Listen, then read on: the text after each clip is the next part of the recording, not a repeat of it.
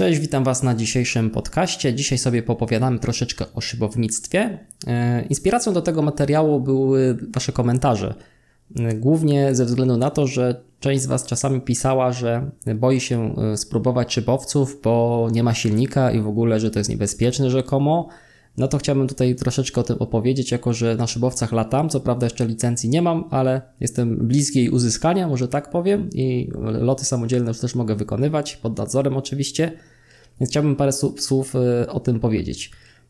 Jak to jest w ogóle z tym szybowcem w stosunku do samolotu? Pamiętajmy, że samolot jak straci silnik też leci, tylko on ciągle opada, bo no jest dosyć ciężki, no chyba że naprawdę mocny, mocny komin termiczny się trafi i go tam wzniesie, ale samolot bez silnika nie spada jak cego, on też szybuje, tylko ma gorszą doskonałość niż szybowiec, przez co szybciej traci wysokość niż szybowiec.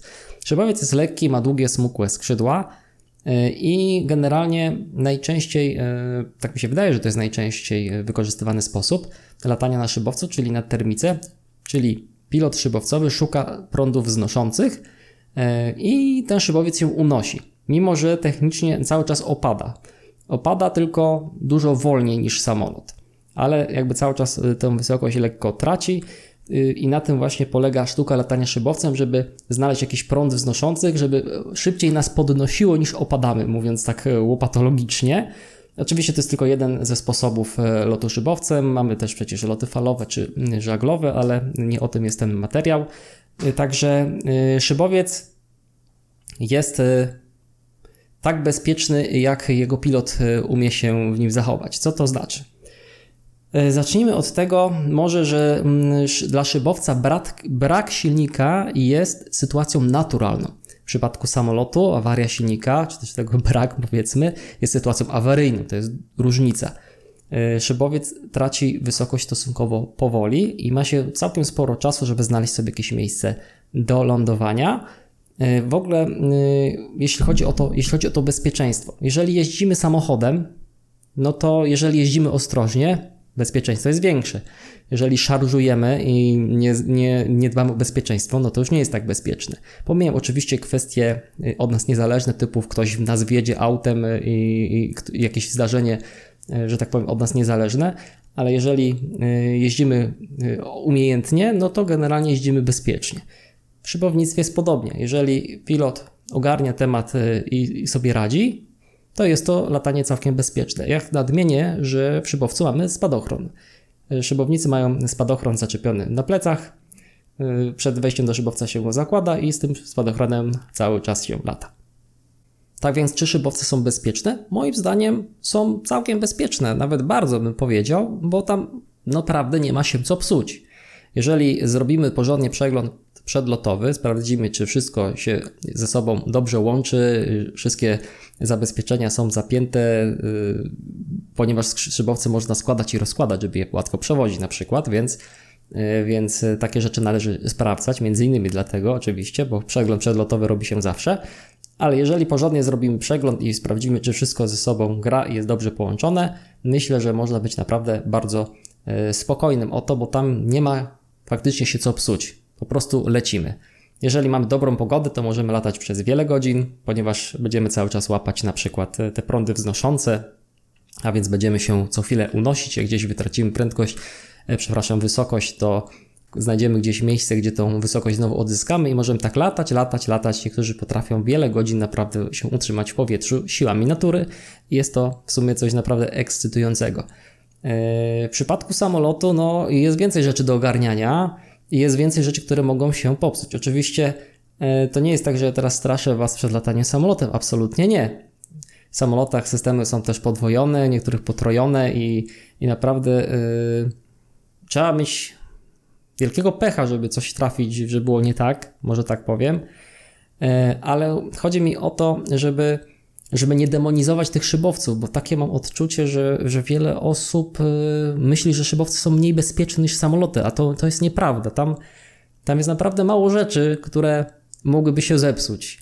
Więc jeżeli pilot umie sobie radzić i umie zarządzać tą wysokością, to to jest naprawdę bardzo fajne, rekreacyjne latanie. Dodajmy jeszcze do tego, że szybowiec jest takim sportem rywalizacyjnym i społecznościowym jednocześnie, to znaczy poznaje się wielu ludzi, w szybownictwie też potrzebujemy ludzi, żeby wystartować, bo szybowiec sam z siebie sobie nie wystartuje, no chyba że ktoś ma tak zwanego samostarta, czy tam motoszybowca, ale normalnie to mamy wyciągarki, czy też starty za holem, różne rodzaje startów, poznaje się dużo ludzi i z tymi ludźmi się współpracuje, wspólnie lata.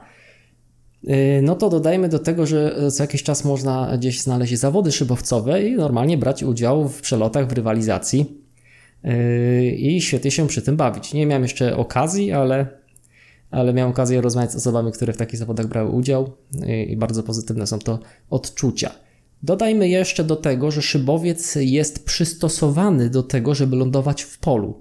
Czasami może się zdarzyć, jeżeli ktoś poleci gdzieś na trasę i pogoda nie pyknie, można powiedzieć, czyli tych prądów znoszących na przykład nie znajdzie, no to faktycznie ląduje gdzieś w polu, ale jakby szybowiec jest do tego przystosowany. Kwestia tego, żeby pilot szybowcowy potrafił takie pole sobie wybrać. I to jest właśnie ta sztuka tego latania. Oczywiście uczniowie są do tego przygotowywani, są szkoleni, także to nie jest tak, że, że z zerową wiedzą takie rzeczy się robi. Do licencji, żeby wystartować, w sensie, żeby mieć licencję szybowcową, to też właśnie taką trasę trzeba zrobić. Można ją zrobić właśnie z instruktorem między innymi. Także szybownictwo jest bardzo ciekawe i dodajmy, że to jest jedno z tańszych takich możliwości, żeby polatać. I w dodatku tą zabawę z szybowcami można zacząć w dość młodym wieku. Także ja osobiście bardzo lubię szybowce. Jedyną wadą do mnie, może dla mnie szybownictwa to jest to, że pochłaniają mnóstwo czasu, bo jak się jedzie już rano na lotnisko, to praktycznie cały dzień się tam spędza i wcale niekoniecznie się lata, ale właśnie się pracuje przy tych szybowcach, czy to jeździ po liny, czy, czy, czy wypuszcza te szybowce i tak dalej. Ja robiłem o tym vloga, na kanale można odnaleźć. Takie latanie zimowe, nagrywałem materiał, także polecam sobie zobaczyć. Tam troszeczkę pokazuję, jak to wygląda. No ale powiem Wam, że klimat jest naprawdę fajny. Jeszcze tak patrzę tutaj na te moje notatki, czy już wszystko powiedziałem, co chciałem. Myślę, że, myślę, że tak. Także nie ma się co bać tych szybowców. Bardzo polecam osobom, na przykład, które się wahają, żeby zadzwonić sobie do jakiegoś lokalnego aeroklubu i po prostu umówić się na lot zapoznawczy. To jest mniej więcej koszt, no zależy gdzie, ale coś około sto pięćdziesiąt złotych, może dwieście złotych. I umówić się na taki lot, on tam parę minut trwa, no i przekonać się na własnej skórze, jak to jest. A jest bardzo ciekawie, bo szybowiec jest taki, ja się w szybowcu czuję jak w takim trochę myśliwcu. Jest ta owiewka taka fajna, taka szklana, bardzo dobry jest widok, latanie jest ciche, słychać w zasadzie tylko szum wiatru. Jest w tym coś naprawdę takiego mm, romantycznego, może tak powiem.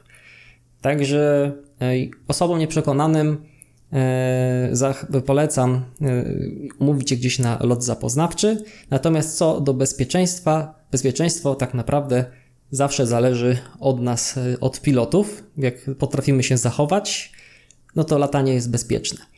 Oczywiście, że nie mamy wpływu na czynniki, że tak powiem, zewnętrzne, czyli jakieś osoby trzecie, no bo wszystkiego się nie da przewidzieć, ale gdybyśmy się bali takich rzeczy, to praktycznie nie wyszlibyśmy z domu, bo zawsze na chodniku ktoś może nas potrącić, w aucie ktoś może w nas wjechać, więc nie można też tak, tak uważam, że nie można popadać w paranoję. Ja osobiście czuję się w powietrzu bezpieczniej niż na drogach, naprawdę. Ale osoby w powietrzu są jakby bardziej, zdecydowanie bardziej zdyscyplinowane niż osoby na drogach. Także ja wolę latać niż jeździć. A trochę już przejeździłem i trochę lat już to prawo jazdy mam. Także no chyba tyle. Myślę, że, e, że się wysłowiłem z tego, co chciałem Wam powiedzieć.